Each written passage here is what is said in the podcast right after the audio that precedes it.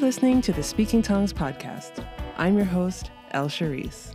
Each week, I sit down to a conversation with multilinguals where we discuss and celebrate language, life, and culture through our own perspectives. Episode 63 Speaking Australian English.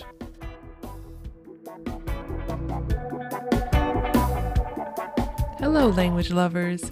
Thank you for joining me for this episode of Speaking Tongues, the podcast and conversation with multilinguals. Today, I'm speaking with Penny and Bec from the Language Chats podcast, and we are talking about Australian English. I absolutely love talking about every language, but talking about English spoken in different parts of the world is always so much fun for me because I get to learn about how my own native language is expressed in different parts of the world. So I knew that when I was ready to talk about Aussie English, I had to come to my favorite Australian language podcasters for a chat. In this episode, we talk about how second languages taught in Victoria tend to be Asian languages like Mandarin and Japanese.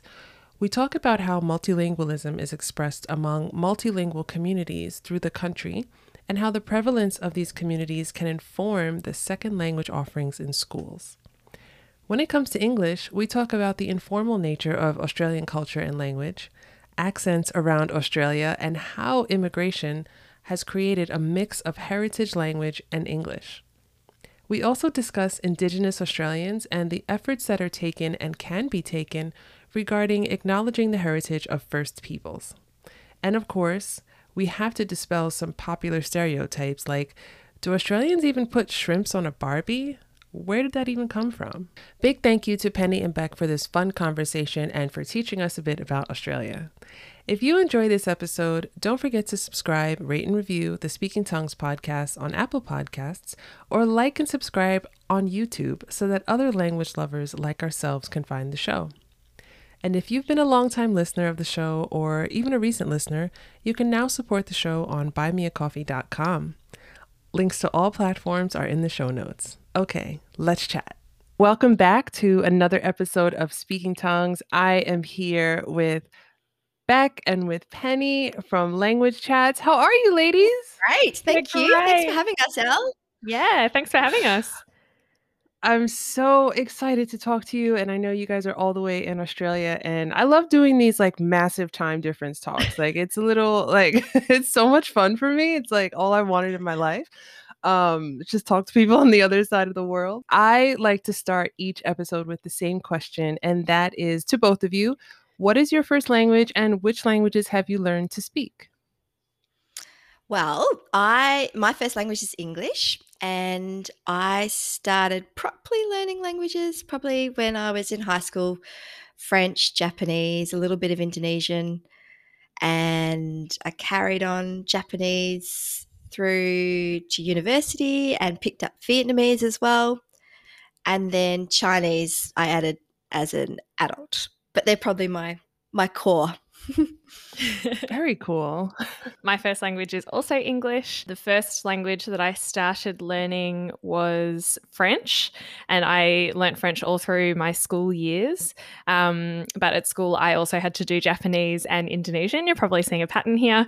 Um, and then um, as an adult, I then picked up German and then some Italian, and I've recently started learning Danish. Wow. We've got like a United Nations here. I love it. so Japanese and Indonesian, um, were those languages compulsory or were they optional and and you guys were just interested in in learning them? How did how did that work? For me, yeah, the languages actually we did have to have a compulsory element for about maybe a couple of years in high school. Um, but then I was loving it so much that I continued with Japanese um, and and French for a little bit as well. But I think the the push for Japanese was really strong in the 1990s, which is when I went to school. Bec is about 10 years younger than me, but she can answer that in a sec. Um, I'm a 90s girl too, so so you know, there was there was a huge, you know, economic push, trade push with Australia and Japan, and so Japanese was seen as a very logical, sensible language to be pushing in schools. Um, it's still really popular now, but um, I would say um, Chinese has also come on as probably another popular Asian language being taught. Mm. Would you say that, Bec, as well? Yep, definitely. I agree. I think so. I was um, in the 90s, I was more in like kind of the primary school years. Um, and when I first started, so it like, I mean, it very much depended on what school you went to because each school kind of has their, I guess, freedom to choose whatever language they would like to choose, whatever teachers they have to teach the language. Um, and things like French and Italian, especially in sort of, I guess, in the 90s in particular, were very popular at the junior levels but then increasingly so yeah at a at a higher more senior level japanese i remember being very popular then and was still kind of being pushed but the transition to Japanese being the kind of preferred Asian language to Mandarin Chinese becoming the preferred Asian language to teach at school um, sort of happened as I was going through high school. Um, and then I think now that's probably a much more evident um, shift, um, where now even at much younger years, um, Mandarin Chinese is very popular as the second the first second language to teach to students at least in at least in the state that we live in um, so it can vary quite significantly across the country in australia and it's a big place and yeah other it's but it, it's very much about this kind of i think sense of regional relevance um, that mm-hmm. drives mm. what what languages have sort of been promoted as a good option for school students to learn. Do you know of like what popular languages there are for students to learn in, in other regions of Australia? Um, so, uh, well, Penny, I don't know if you've got a little bit more of an insight into that. I was going to say, I mean, they're, they're pretty similar, but what I think we do find is that some some schools um, might pick up on a community language that's popular in their suburb or their region. So, for example, um, Vietnamese is a good example. Some schools um, speak that because they're living in a in a quite a um, uh, a big Vietnamese population. Um, Auslan, so that's our sign language as well. Um, and Indigenous languages are becoming more popular to be taught in schools, and that is awesome. quite regional specific as well. So depending mm, on which yeah. part of the country, which yeah. language you would be teaching. And hopefully in the future, I think that will grow. I think it would be really nice to see more awareness and more accessibility um, for especially younger students to have that kind of connection perhaps to indigenous languages um, but yeah i suppose in in the area that we live and victoria is one of the pop most popular. I would say it's a, is it the second most popular state in Australia after New South Wales? Yeah, I think I think that's yep. probably right. Um, so, like as a kind of general view, the top six languages that were studied at our final year of high school in 2019. So last year, I've got info on that. But um, the first one was Chinese as a first language. So we have both a first language and second language split sometimes too. So Chinese is a first language, French, Japanese as a second language, Italian, Chinese as a second language, and then German. So they were the top six foreign languages studied at yeah our final year of high school in in our state in Victoria. So that probably already gives you a little bit of a um, and kind of an overarching view to see how there is a mixture of Asian and European, the kind of traditional European languages um, for study. And that also, in some ways, mirrors the way that people view foreign languages and their kind of usefulness um, right, here as well. Right.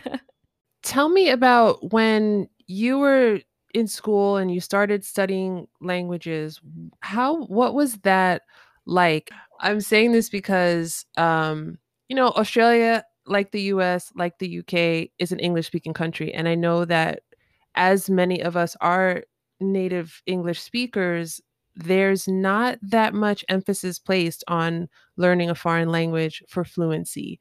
Where in other countries, I, from my perspective, I feel like it's so, um, you know, like everybody does it. It's so popular and and expected of students. So in Australia, as you both are learning languages, and I guess your colleagues, and from what you notice of people around you, what was the attitude toward that? What was, how did people feel about it?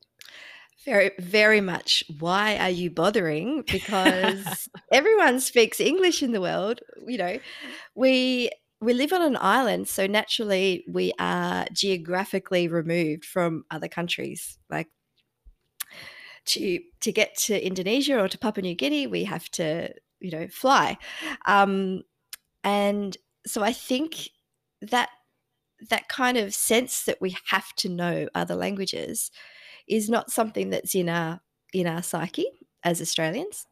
So I think when I was growing up, it was like, oh, that's cool. You know, what are you going to do? You're going to be an interpreter, or you know, maybe go into teaching. I'm just like, oh, I don't know, just just for fun, maybe. um, um, that there was a sense that you know why you you've got to have a really good reason to be interested in languages, and it has to be linked somehow to your career or to money. Did you? I mean, I think you found that too, Bec, right? Like, yeah, I think it was kind of. There's a little bit of puzzlement, uh, mm. sort of when people like the idea of learning a language yeah, it definitely feels like it has to be connected to an, a particular objective. Like, yeah, are you, do you enjoy it so much that you'd teach it? Or um, are you considering moving somewhere else to use that language? So, do you want to become a diplomat and use your language skills somewhere else because you're not going to be able to use them in Australia? Um, or, yeah, very much a it, I, I, wouldn't say that it was really about learning a language for pleasure. I don't think that people necessarily had that sort of idea in their minds. Um, and in some ways, it, it's partly also the the narrative that kind of funding for languages and stuff put, puts forward. So, you know, the idea that we would support languages that have some kind of economic benefit for us to know really predisposes people to thinking that it's only worth learning if it's useful in that way. Um, whereas, you know, as people who love and enjoy languages, we now know as adults that it's it's not a, it's not necessarily about that. Like yes sometimes it is. Sometimes it's very much about like a means to an end. You need to be able to learn a language to be able to conduct business in it for example. But you know, especially these days when so many people do speak English, you know, we have many other motivations about why we think that learning a language is good. Um, you know, we think it's interesting. We think it's a, a it's a social good. Um, you know, to know right. and learn other languages. It's interesting. It's a part of heritage. It's you know, for many people as well in Australia, and I'm guessing this is this is, would also be true for many people in the US and other English speaking countries. You know, when you do have a family background that is connected to linguistic heritage. Um, there's there's something very deep and emotional about knowing that there might be a language in your history. Um, like so, my family, although I, I never learnt this language, but my my mum's side of the family speaks Hokkien.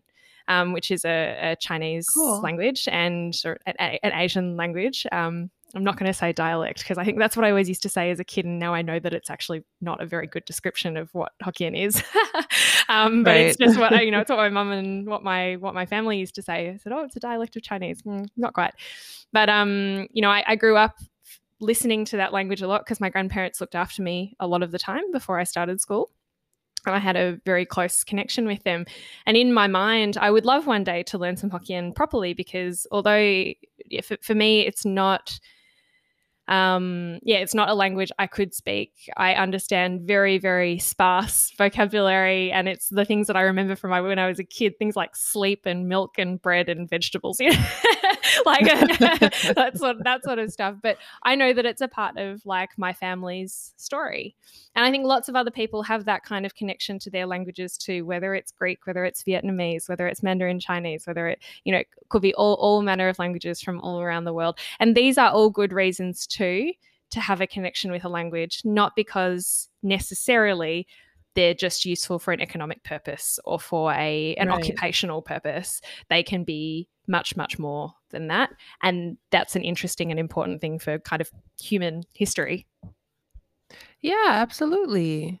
Do you feel like attitudes are changing and people are more open and embracing than they were like, you know, when you were in school? Yeah, I, I, would I would say so. I think that there has been some change in that. I think people are maybe it's partly the accessibility of resources and stuff too that I think people realize now, and also the like you know people travel have traveled more. Let's let's just like exclude the last 18 months um, but yeah you, like you know australians love to travel um, for a not very big population we sometimes it feels like there are Australians everywhere when you're traveling. Um, and, you know, we do yeah. like to get out. And partly I think that's related to just isolation. We feel like we have to get out um, of the country sometimes. But I think that often gives people real motivation as an adult to go, you know, I'd love to learn some, you know, you've spent this fantastic holiday in I don't know, Italy or France, uh, wherever, and you go, actually, I would have really liked to be able to speak some of the language, and they come back and they go, actually, yeah, maybe, I, maybe I will, um, and you know that kind of greater awareness, I think, can help to for people to realize that language is not just something that you had to learn by heart at school, in a classroom, at a desk. Um, it's a way of communicating with other people and enjoying another culture. Um, and I think that that realization is a, also a really positive thing. Yeah.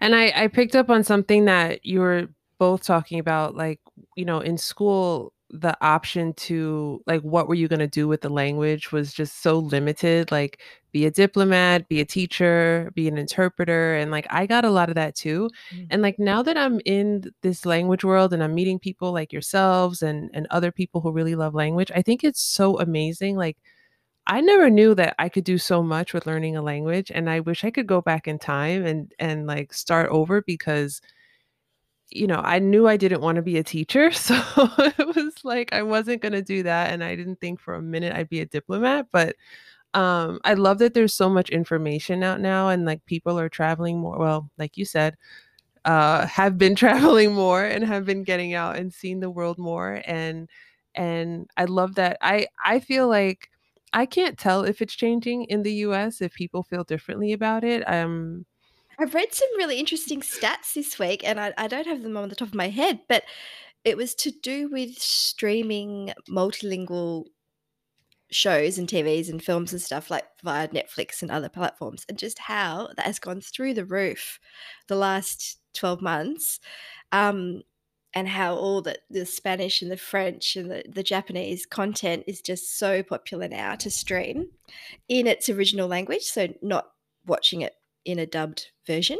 I thought, oh, that's that's a good stat or something good to remind ourselves that because that's like a real tangible thing that people are open to watching a show in another language. For both of you, what was it or when was it when you kind of realized like okay this language thing is for me like i'm i'm want to learn another language i'm gonna like what was your spark? What was your what was your starting point? What made you mm. go from just like the student who's trying to pass the class to like i love languages and i'm gonna i'm gonna make this part of my life oh such a great question. Um i think for me i had a year living in vietnam when i was 18 so straight after high school and I had the chance to learn Vietnamese while I was there. I was living there. I just soaked it up. It was the best experience. And I ended up changing what I was going to study at university, turned it into a languages degree. And I think that was it for me, just being in the country, being immersed and learning this new language. Um, was just a huge a huge tipping point for me but then of course you know life got interrupted and I got pulled away from languages for a good, you know, 10 or something years. But yeah, now I'm back. So, yeah, I think for me, um, probably my, my real realization that I liked more than one language came quite a bit later. Like, not, it wasn't until language had almost disappeared from my life that I realized how much I missed it. Um, and at that stage, I'd really only proper, I mean, properly like for a decent amount of time studied French. So like, I mean, I did, I did Japanese for a little, for oh, I don't know, three or four years at school, but while at the same time as doing French. But I, I always really liked French at school. Um, and I kind of saw myself as just enjoying French. Um, I liked that and I was kind of connected to this one language. It was only once I had done you know, I'd sort of done all of my uni degree. I did a bit of French while I was at university still just to keep it up. But then I, you know, I sort of finished, I did a master's and then I got into kind of the world of work. And then I was, I really felt like I was missing something. And I, I sort of came to this realization that actually what I was missing in my life was the languages part of my life that had gone and that it wasn't just french. Like I, I, had you know sort of dabbled in a couple of just like audio courses and things while i'd been on holidays. You know every time i'd gone traveling i was just interested in you know understanding signs and i wanted to learn greetings and stuff. And then i sort of realized that i was like wait maybe maybe I should have kept doing something with that. And then I started learning some German. I started learning some German, and um, and then I was like, oh god, I've missed this so much. And that was actually kind of the sort of reawakening for me in sort of my early.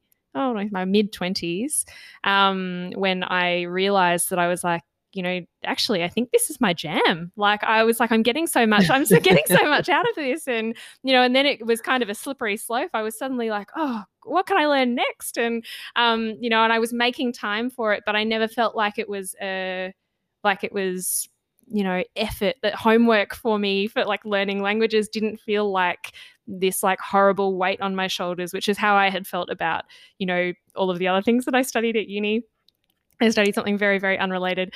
Um, so, you know, I, I, kind of was realizing that this is maybe this is what learning how it's supposed to really feel pleasurable. And then I was like, what else can I do with this? And so I think, yeah, for me, it was probably a little, a little later in the piece. And then I started, you know, just yeah. reassessing everything. Oh, oh, maybe I should have, maybe I should have changed my entire degree to language. I should have done what Penny did.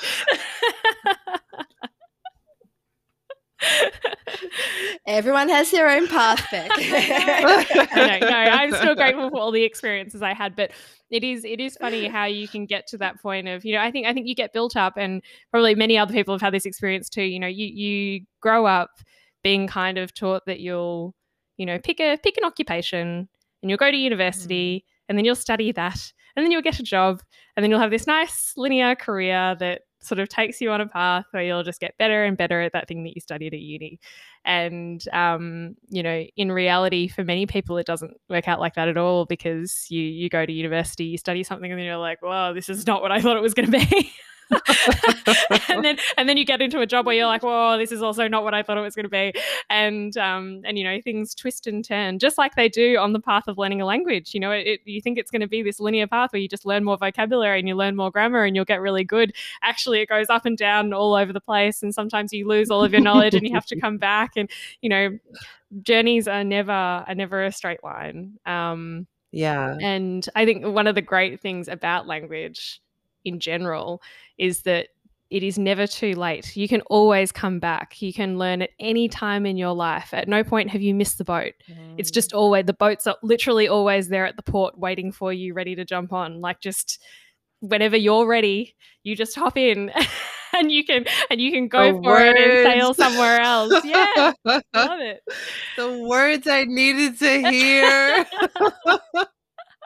like I've spoken to I've spoken to so many people over over the years who you know they'll be like oh I tried to learn some Italian once when I went on a holiday or I tried to learn some French once because I had a French boyfriend or a French girlfriend or you know and I'm like well you could always come back to it. And they gotta go oh well you know it was so long ago though and I'm like so what? You know you go there's any any any time and like you said before there are so many resources now there is nothing is cut off right. from anybody yeah. Mm. I love that you I love that message that you say that. Not just because like personally I'm coming to terms with that. Like I'm I'm trying to improve my French, trying to improve my Italian and I'm like, am I too old for this? Why am I doing this? Why didn't I do this before? And then I just tell myself now like just chill out, take your time and you know, there's nothing riding on this. It's just because it's something that I want to do. And I think that like a lot of people will say, you know, I've always wanted to learn insert language here.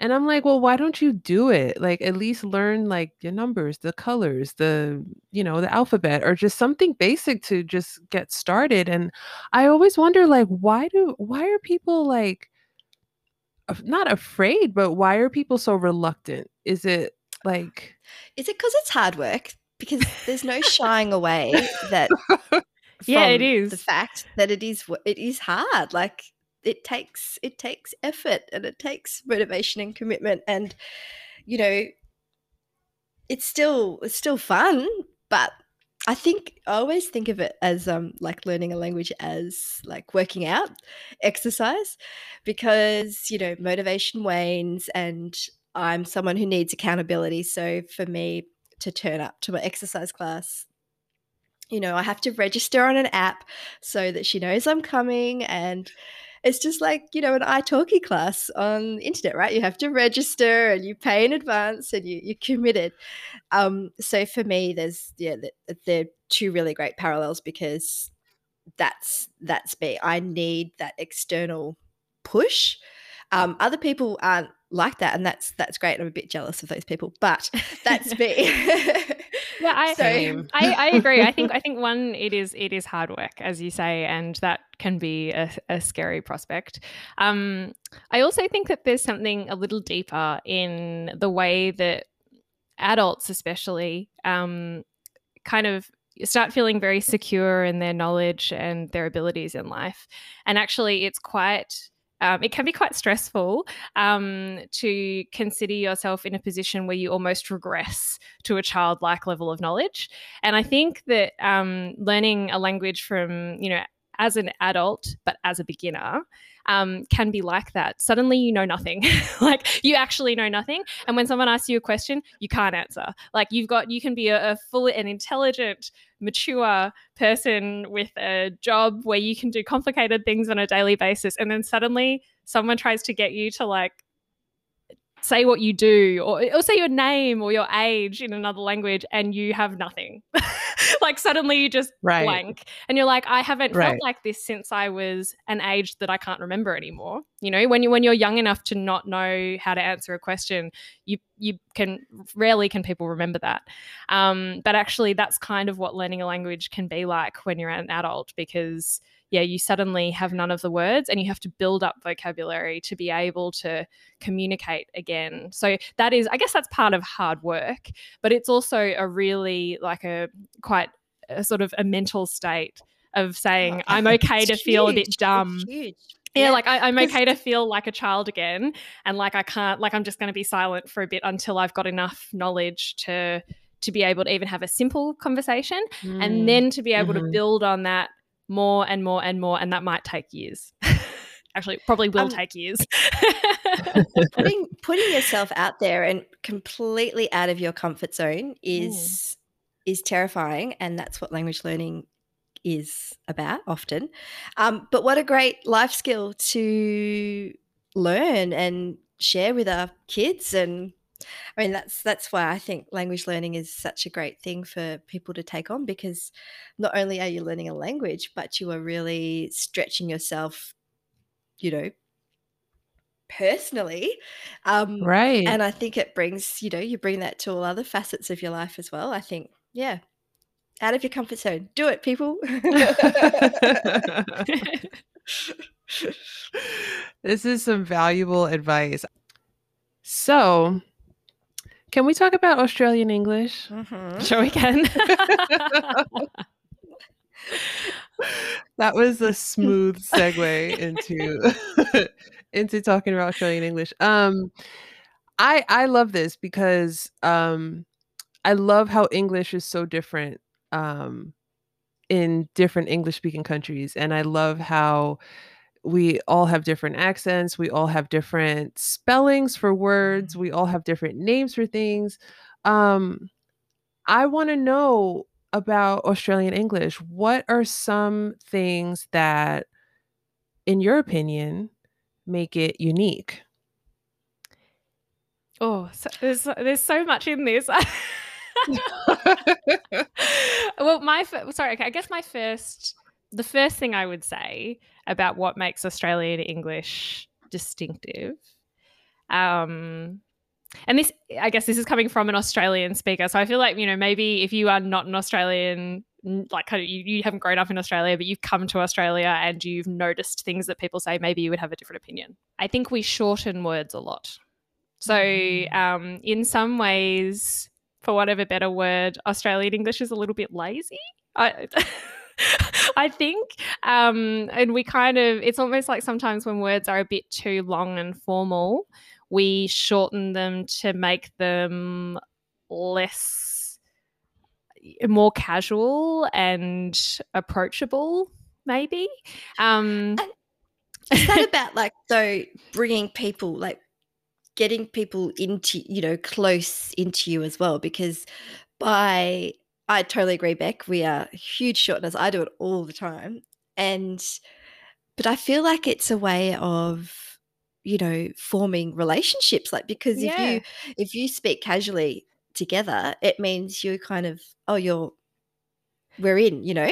Yeah, exactly. And it, yeah, it's a it's a very it's a way of making other people feel more comfortable, um, as well as kind of making a conversation potentially less serious, um, and like less serious, not just uh, what, what, do I mean by less serious? Like, well, we're not formal, are we? There's yeah, no, we're not. We're not formal at no all. No formality. Yeah. Yeah. Very, very casual, but also to sometimes make quite serious topics um, a bit less scary. And actually, probably a good example of that that's very you know current is coronavirus because um, everything about covid i think and like it was like people predicted this at the beginning of last year about how australian english was going to shorten things um, and and try and make things more casual and then it just happened and everyone was like oh of course it did like look at how they predicted that instead of saying isolation everyone was going to say iso and instead ISO. of saying coronavirus we were going to call it the rona and you know i think those those oh. changes happened really fast and were exactly as some like linguistic experts expected it would happen and it definitely did you know hands sanitizer became hand sanny or hand san. Um, and yeah, suddenly everything didn't feel quite as serious anymore. And that wasn't to say that the situation was less serious, because obviously we had like the full gravity of how important and um, necessary a bunch of measures were last year. You know, in Melbourne in particular, we were in lockdown for quite a bit of the middle of last year.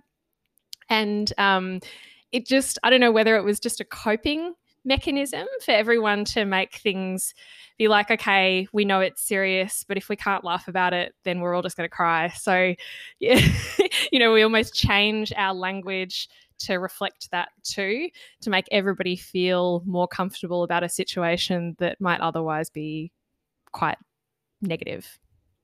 Mm. Mm. The shortened words, is this something that happens amongst friends and family, or is it something I'd hear on the news? Ooh, good question. I, I, I think more, more among family, I think, and friends. Yeah, yeah. There's still, you know, things like the news. is still, there's still a, a formality, unless it's like a joking segment or it's a really light-hearted story. Um, but yeah, there's still, um, we're still you know, still speak proper English on the news. yeah. yeah, there is still. I suppose there's um there's a uh, well, I mean, in like British sort of um what do we call it um RP received. Like, yeah, received, received pronunciation. pronunciation.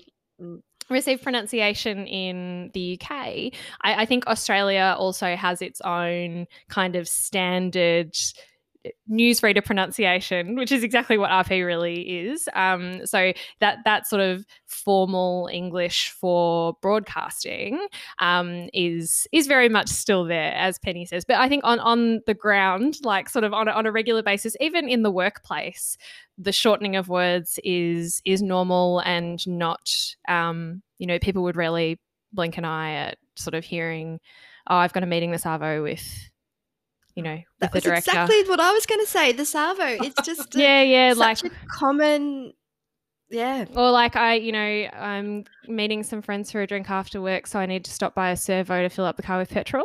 So like things like that, that would in normal conversation be um, very, yeah, like not at all unusual. You could have those kinds of conversations with a coworker, um, as well your as boss. your friends and family or your boss. Um, unless you work somewhere that's With very particularly formal. Oh, look, I mean, depends. It depends how close you are. I suppose it could be if it, if it's if it's a very formal workplace of some sort, then perhaps. But uh, you know, I think something that Australian English maybe has almost lost in most contexts is a sense of register difference. So, um, mm. you know, hmm. they're really, uh, you know, it would almost seem unusual to have a very, very, very formal relationship with at least your direct manager at work. You know, you, would like to hope that you have a casual enough relationship to to be able to say, "I'll see you to Savo." I would love to know if you know how do regional dialects change? How do how does the Australian manner of speaking change throughout the country? I would have to say that that we're pretty standardized as a country, um, accent wise. There's some slight differences between some pronunciations and definitely with some vocab. Um, but on the whole, I think if you tested Bec and I and said, you know, is this person from Brisbane or is this person from Perth or Sydney, we we wouldn't be able to guess. Mm. Would you agree, Bec? Yeah, I think so. Especially for the main, like the main capital cities. So if you, yeah, like Melbourne, Sydney, Brisbane, Adelaide, Perth, um, in particular, like, oh, there's not much difference. People often say that Adelaide has a bit of a specific accent. Adelaide is sort of uh, west of Melbourne, it's more central um, and on the southern coast. And um, yeah, people sometimes say that the Adelaide accent is a bit particular, um, but I, like for the most part, I don't think that it's really noticeable. Um, sometimes people say as well that the more like the more north you go, you sort of head towards Queensland, is that where it's sort of tropical, lots of beaches, the kind of, you know, Australia that people picture in their in their minds. white white sand and and you know coral reefs. Um, you know that that it tends to change more the further away you sort of get in that direction. Um, and you know but it's also that it's just it's a big country. I think you know the regional regional areas um, compared to the cities there's probably sometimes a little bit of difference there. Um, but realistically like australia is still a young place. I think um, and that means that our regional accents you know, there, there hasn't really been time for them to develop, and there's probably been too much movement throughout the country over the the short history of Australia as well for anything to develop that's very very very distinctive. Um, unlike mm. other places hmm. in the world where the history is longer and people had less movement. Um, between regional areas and that meant that you know the way that you spoke in Yorkshire in the UK became significantly different to the way that you might speak in the southern part of the UK, or the way that you speak in, in Scotland is is very obviously different to the way that you speak in Ireland. Um, and yeah, that that sort of separation, I'm not sure that we've ever had that. Um, yeah, if anything, too much places, of a hodgepodge. We're yeah, too much, too much of a mixture. Yeah, and there's yeah. been a lot of a lot of movement. You know, lots of people who even grew up in kind of what we like the country or like um, outside of a main city. Like often people move to the main cities to perhaps for education or for work or um, for all sorts of reasons. So yeah, a lot of a lot of mixture. Um, mm. But yeah, I don't I don't know if there's any very very very distinct differences. That's so interesting because like the US is a big country too and I think about our regional you know dialects and they're so different. I mean, they're not like bonkers different, but it's like you can hear the difference between me, someone who lives in the Northeast, and someone who lives in Louisiana or someone who lives in in Mississippi or in Texas in the South, um, versus somebody who lives out west, like in California. Mm-hmm. Um, so even as Australians, we can we can detect that difference too, which yeah, I yeah. think is amazing. But I think that comes down to you know television and things like that. But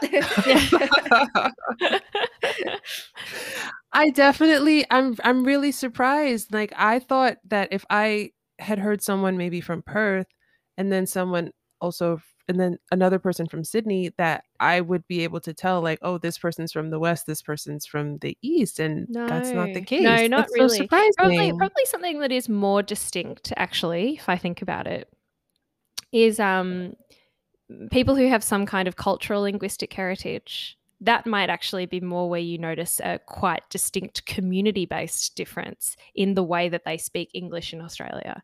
So, um, like, I can definitely think of people I know who, for example, have a, like, yeah, particular cultural heritage. And actually, the members of that community speak English in Australia in a particular way. So we're, getting to like subsets of subsets here. You know, it's a, it's like there is a kind of broader, like I suppose, standard Australian accent, for want of a better way of describing it. But I think that yeah, communities, especially culturally based communities, um, may have their own way of using English here.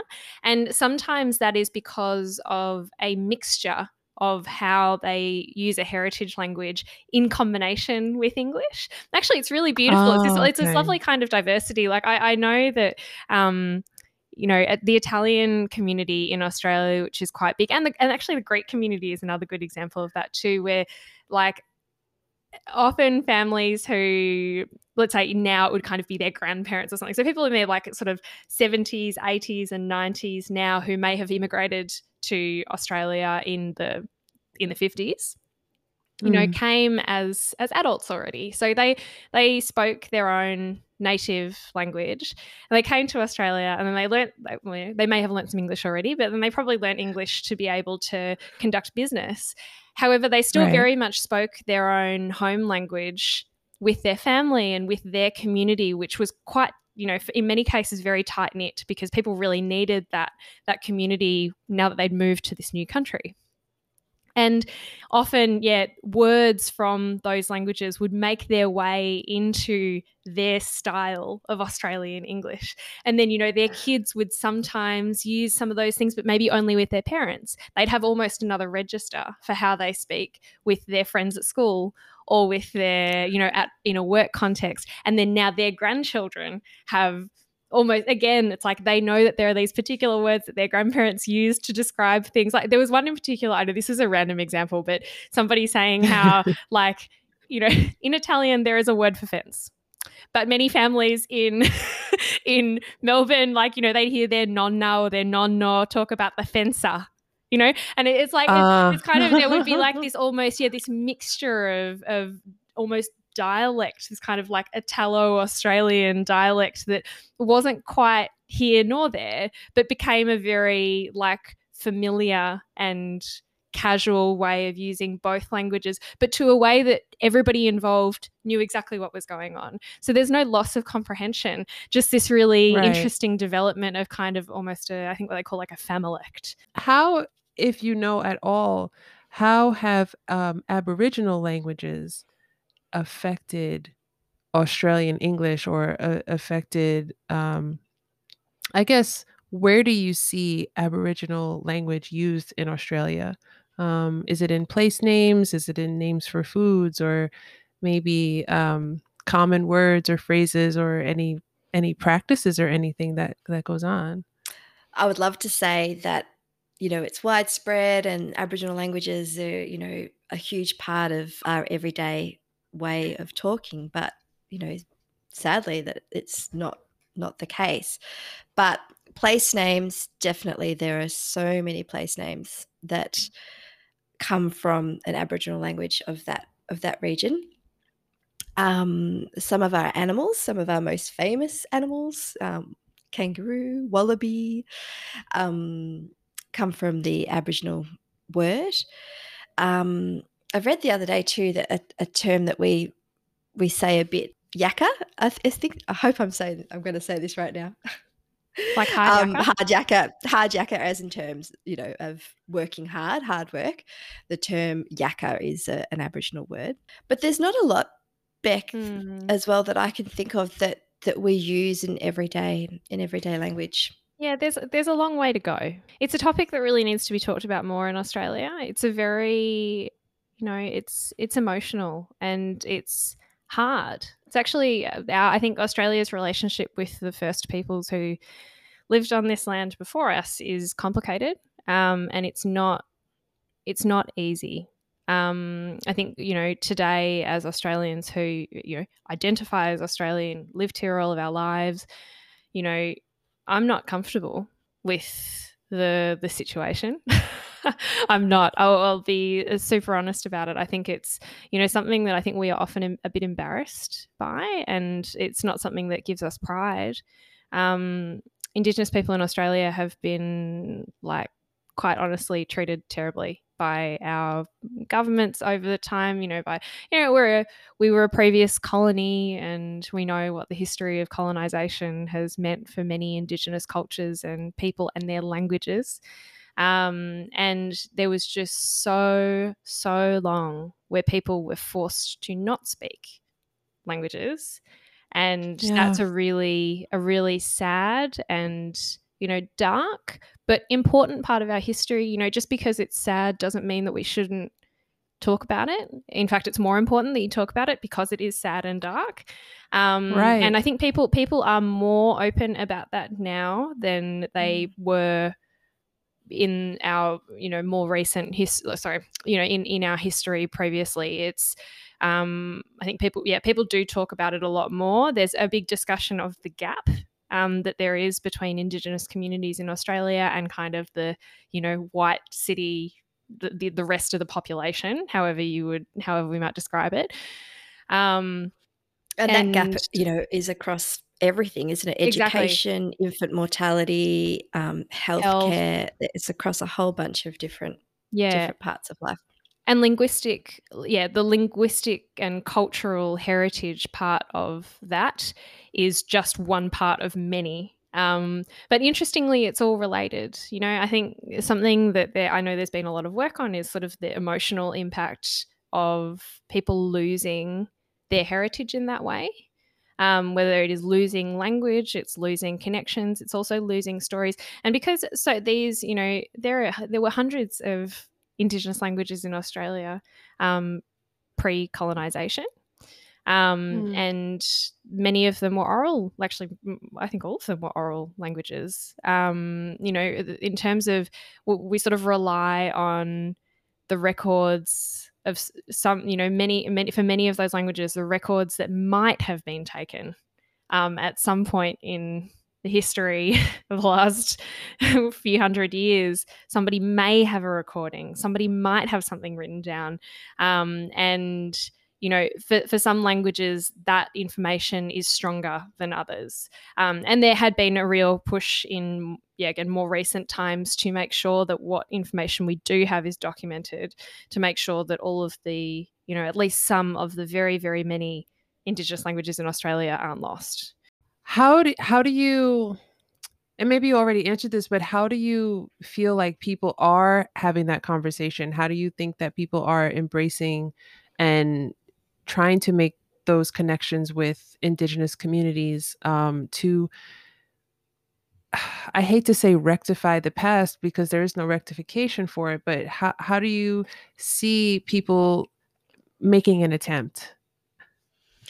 I think I mean, technology has a, a huge part to play in this, and I think we can see this every day. Um, with access to technology and stories, people naturally can reach a broader a broader audience. And so things like being able to talk about your your language and your people and your history on a podcast or on a YouTube video or through a song and have that broadcast widely is, you know, a huge thing that we never used to be able to do.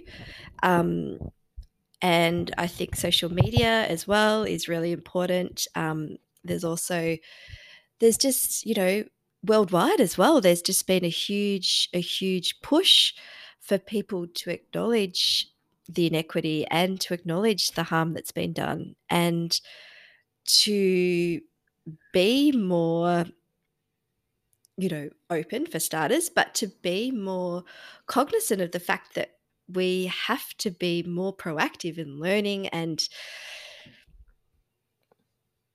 exposing i suppose uh, maybe that's yeah. not the right word but you know yeah being being part of this this world that we have always been part of but it's been kind of hidden hidden away Mm. So- I think a really important word that Penny just mentioned then was acknowledgement. Like, I think it's not so much about rectifying because, like, obviously there are things that have happened in the past that, like, as a current generation, you can't, we can't fix. You know, we, we can't, we can't turn back time and say, oh, well, you know, the government shouldn't have taken away the children of Indigenous communities and you know taken them away from their families to assimilate them into white Australian culture. Like we we can't go back and fix that, um, even though we recognise that it's it was terrible. Um, but it's more about recognition and acknowledgement. It's saying we can look back, we can say that wasn't right, um, but we can also like more look towards the future and say, okay, well, what can you do now? How can how can you make sure that you know, as I was saying before, sort of, you know, make sure that these things don't disappear. Make sure that the cultures aren't gone. Make sure that the, you know, the languages remain. Um, how can they be revived within the communities Mm. that want them and need them for their own cultural heritage? It's yeah, it is. Um, I think it would be it would be good to hear people talking about it more. I think I think that they are. There's definitely a as a, as a general topic, people do talk about it more now. There's a real focus. Well, there has been, I would say, in probably the last five or 10 years, in this, yeah, kind of closing the gap idea, but also in acknowledging that there are some things that, like, for example, we, we have a, a national day in January, Australia Day. And for, for a long time, for a while now, people have been talking about that kind of being a bit of a, you know, an, an insensitive date to Mm. to remember because you know, a lot of people I don't know if you would have if you would have had this but in Australia like a lot of people do kind of have this they call it invasion day rather than it being um, Australia Day and it was always supposed to kind of because it's commemorate the date. yeah sorry Penny you gone No, because I was just going to say because it's the date that commemorates the arrival of the first fleet from Europe yes Mm. so it's you know Australia. Mm. yeah like things like that uh there is there is a sense now i think especially among the younger sort of generations that there are some things that we could do to make a larger impact to recognize the the people who were here first So I like to talk about culture on this show as well as language and as well as um, colonizer history, apparently. But I, I, things that I think of that come to mind when I hear Australia, um, you know, not bad things, all lovely things, amazing things. Australia is amazing. Um, but what are some things about Australia and Australian culture that you think people should know that they may not be aware of? What a good Mm, question. question. mm.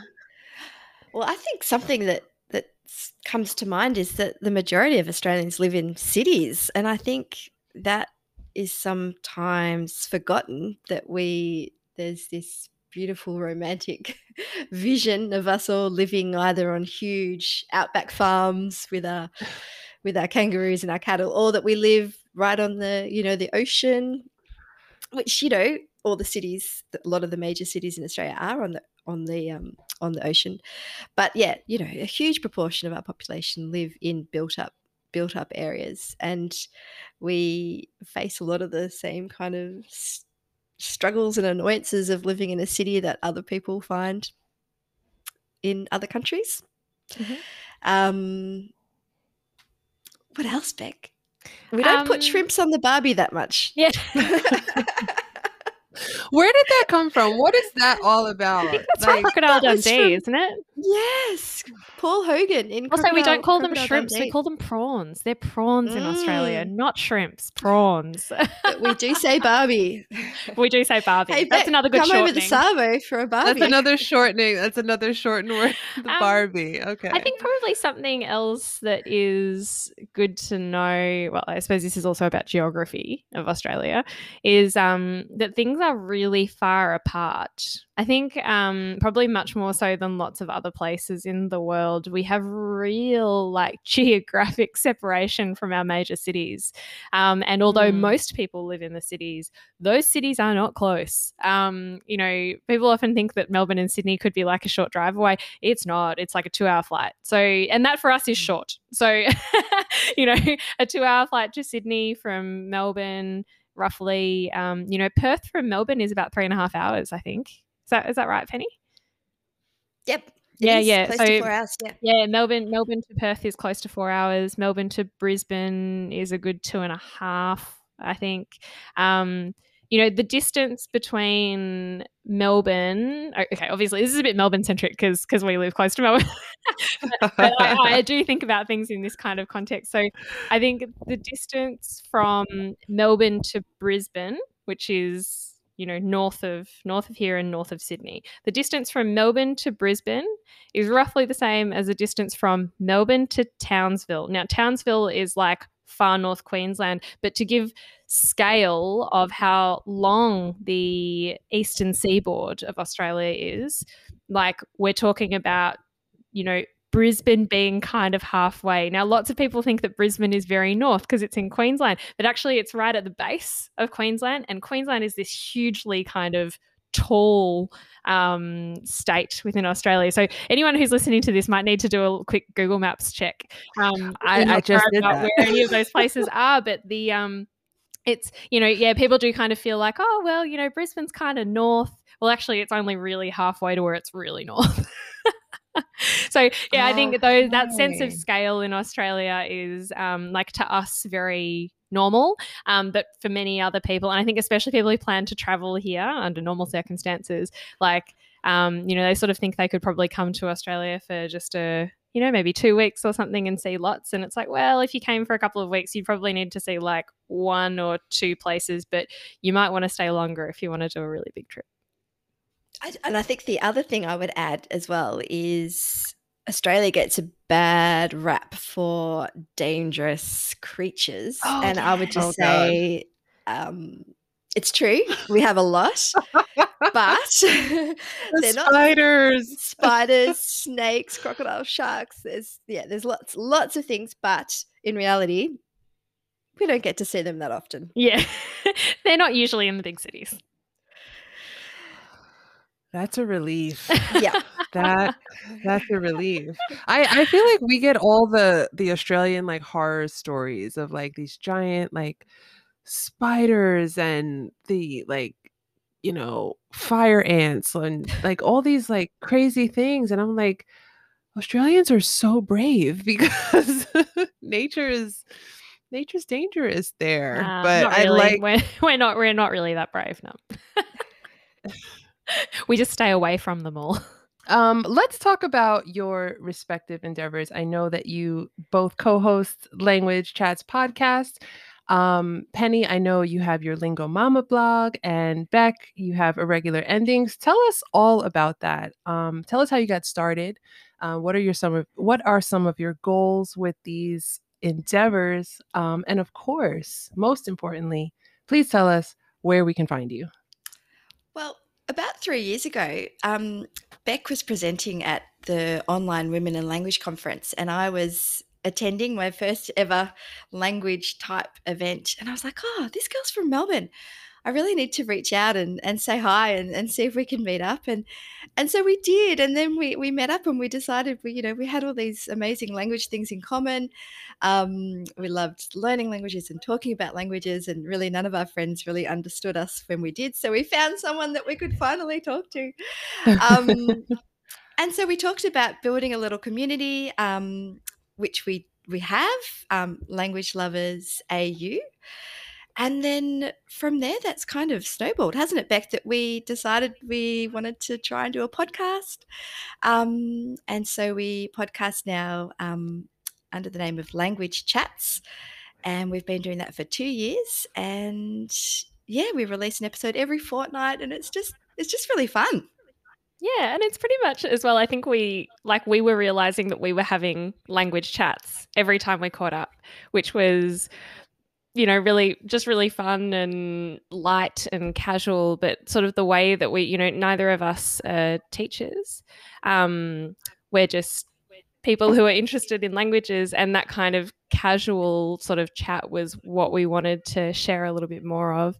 Um, and now too we have the opportunity to um, interview people a little bit more um, as well um, primarily other australians who either speak or work with or are interested in languages um, as well as a few international guests here and there um, but to just help share a little bit more that you know, Australia is filled with lots of people who speak other languages and who use them day to day and who are interested in them.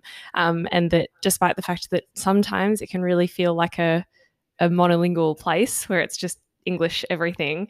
Um, actually, there are lots of people here who who do lots of cool things with languages. So, um, I suppose that's sort of part of our our mission with language chats and what we want to share.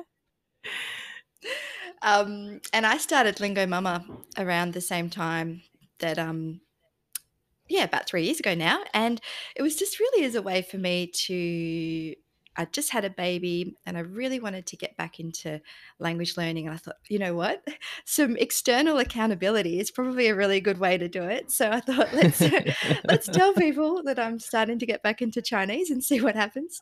Um, and I love going on language trips. So for me, um, immersing myself in in the culture of the language that I, I'm studying um, is just the best thing for me. I love it so much, and I luckily before the pandemic, I was able to take my family and some friends as well on a couple of language trips. Um, we went to Taiwan to learn Mandarin Chinese, and also to Vietnam to learn Vietnamese and it's just you know it's just a really awesome feeling to do a bit of language study and then be able to use that language that you're learning and practicing out in out in the real world.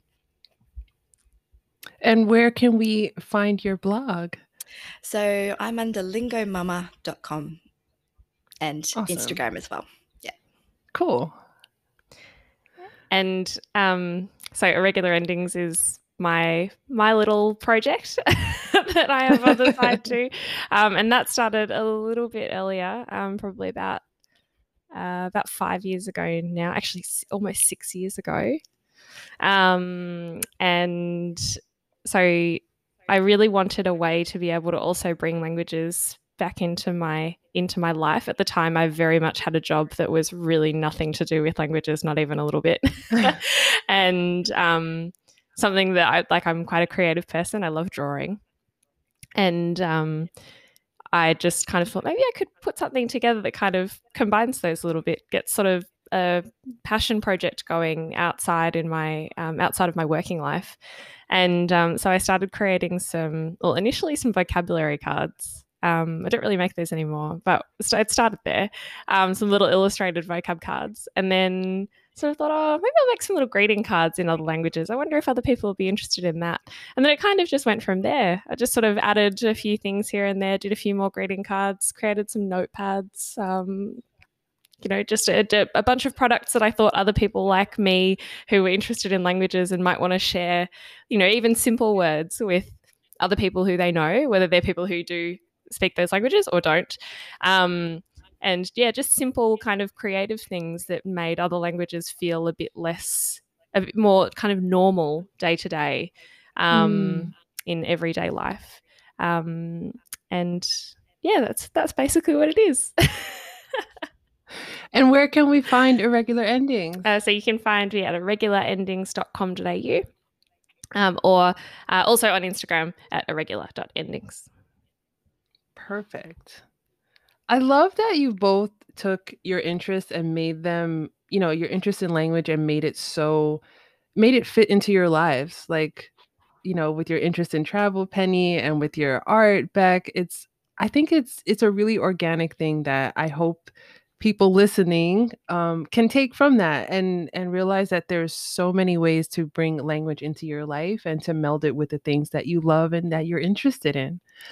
What I will do is I will add your links to all of your projects in the show notes so that people who are listening will be able to just click and find you right away and reach out, hopefully, um, you know, with kindness as we always encourage on this show.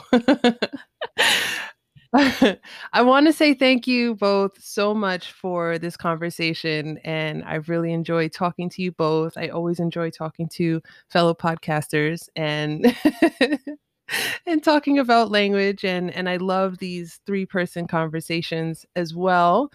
I like to end each episode on the same question and that is do you have any jokes, tongue twisters, cool slang words, idioms, words of wisdom, or words of advice in Australian English, or something that you typically hear in Melbourne to mm. share? Oh, it's such a well, good question.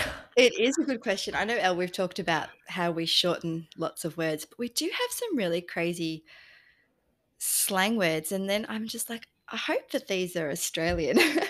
that we're just not like you know ripping them off other countries.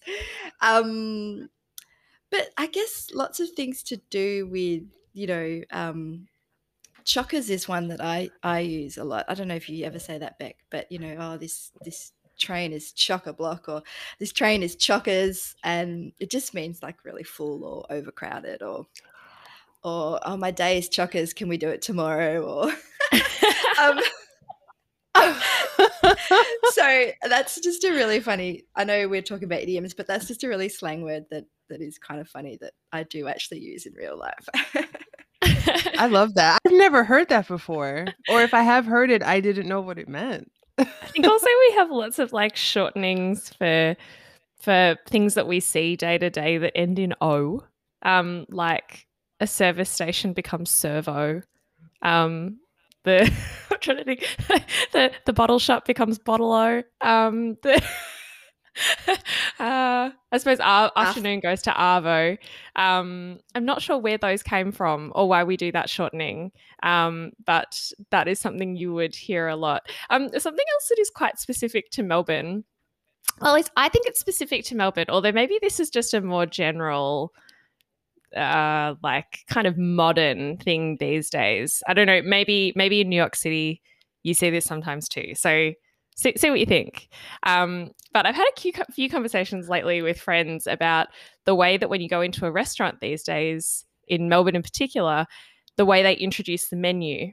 Um, and like maybe it's been mm, over the last say five years or so um, there are sharing plates every everywhere everything is designed for sharing um, and something that i've really noticed in restaurants is that there's almost a bit of a playbook of how people greet you in a restaurant now in melbourne um, especially if it happens to be a little bit trendy yeah, sort of okay. walk in and say to you, you know, hi everyone, how are you going? Yeah, good, thanks, all good.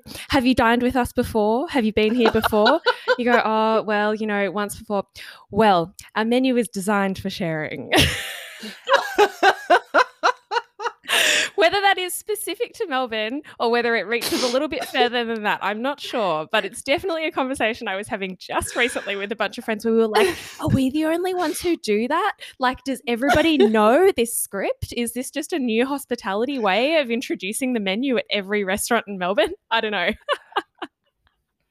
You know, I'm gonna have to think about that one. I've heard I've heard everything up until our menu is designed for sharing.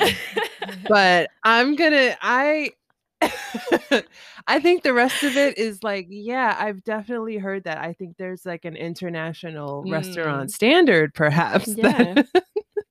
um, were you going to add something, Penny? Well, I was just going to say what Bec was saying that Melburnians, and that's a term we use a lot, Melburnians, is um, there's always been this stereotype that Melburnians wear wear black clothing and drink a lot of coffee, and and I think that there is some there is some truth in that um, compared to the other cities in Australia. So that's just a little a little aside for people who might one day be traveling to our lovely country that they might find that to be true. So what you're saying is that Melbourne and New York are the same. Maybe, maybe. Mm. yeah, basically, basically, that's how that's how great Melbourne is. It's it's it's as good as New York City. Bec and Penny, thank you so much for this conversation. I've really enjoyed chatting with you and learning so much more about your part of Australia and about the languages that you speak. Really quickly, don't think about it too hard. But if we were in Melbourne and we had just had this conversation and we're talking and laughing and chatting, and then we it's time to go, what is the best way to say goodbye? or a typical say, way to say goodbye. Take care. See you soon. That's what I normally see say. See you later. well, see you later. Take care. See you soon. And I'll be talking to you ladies soon. Thanks, Al. Thanks for having us. Thanks, Al. Bye. Bye. Bye.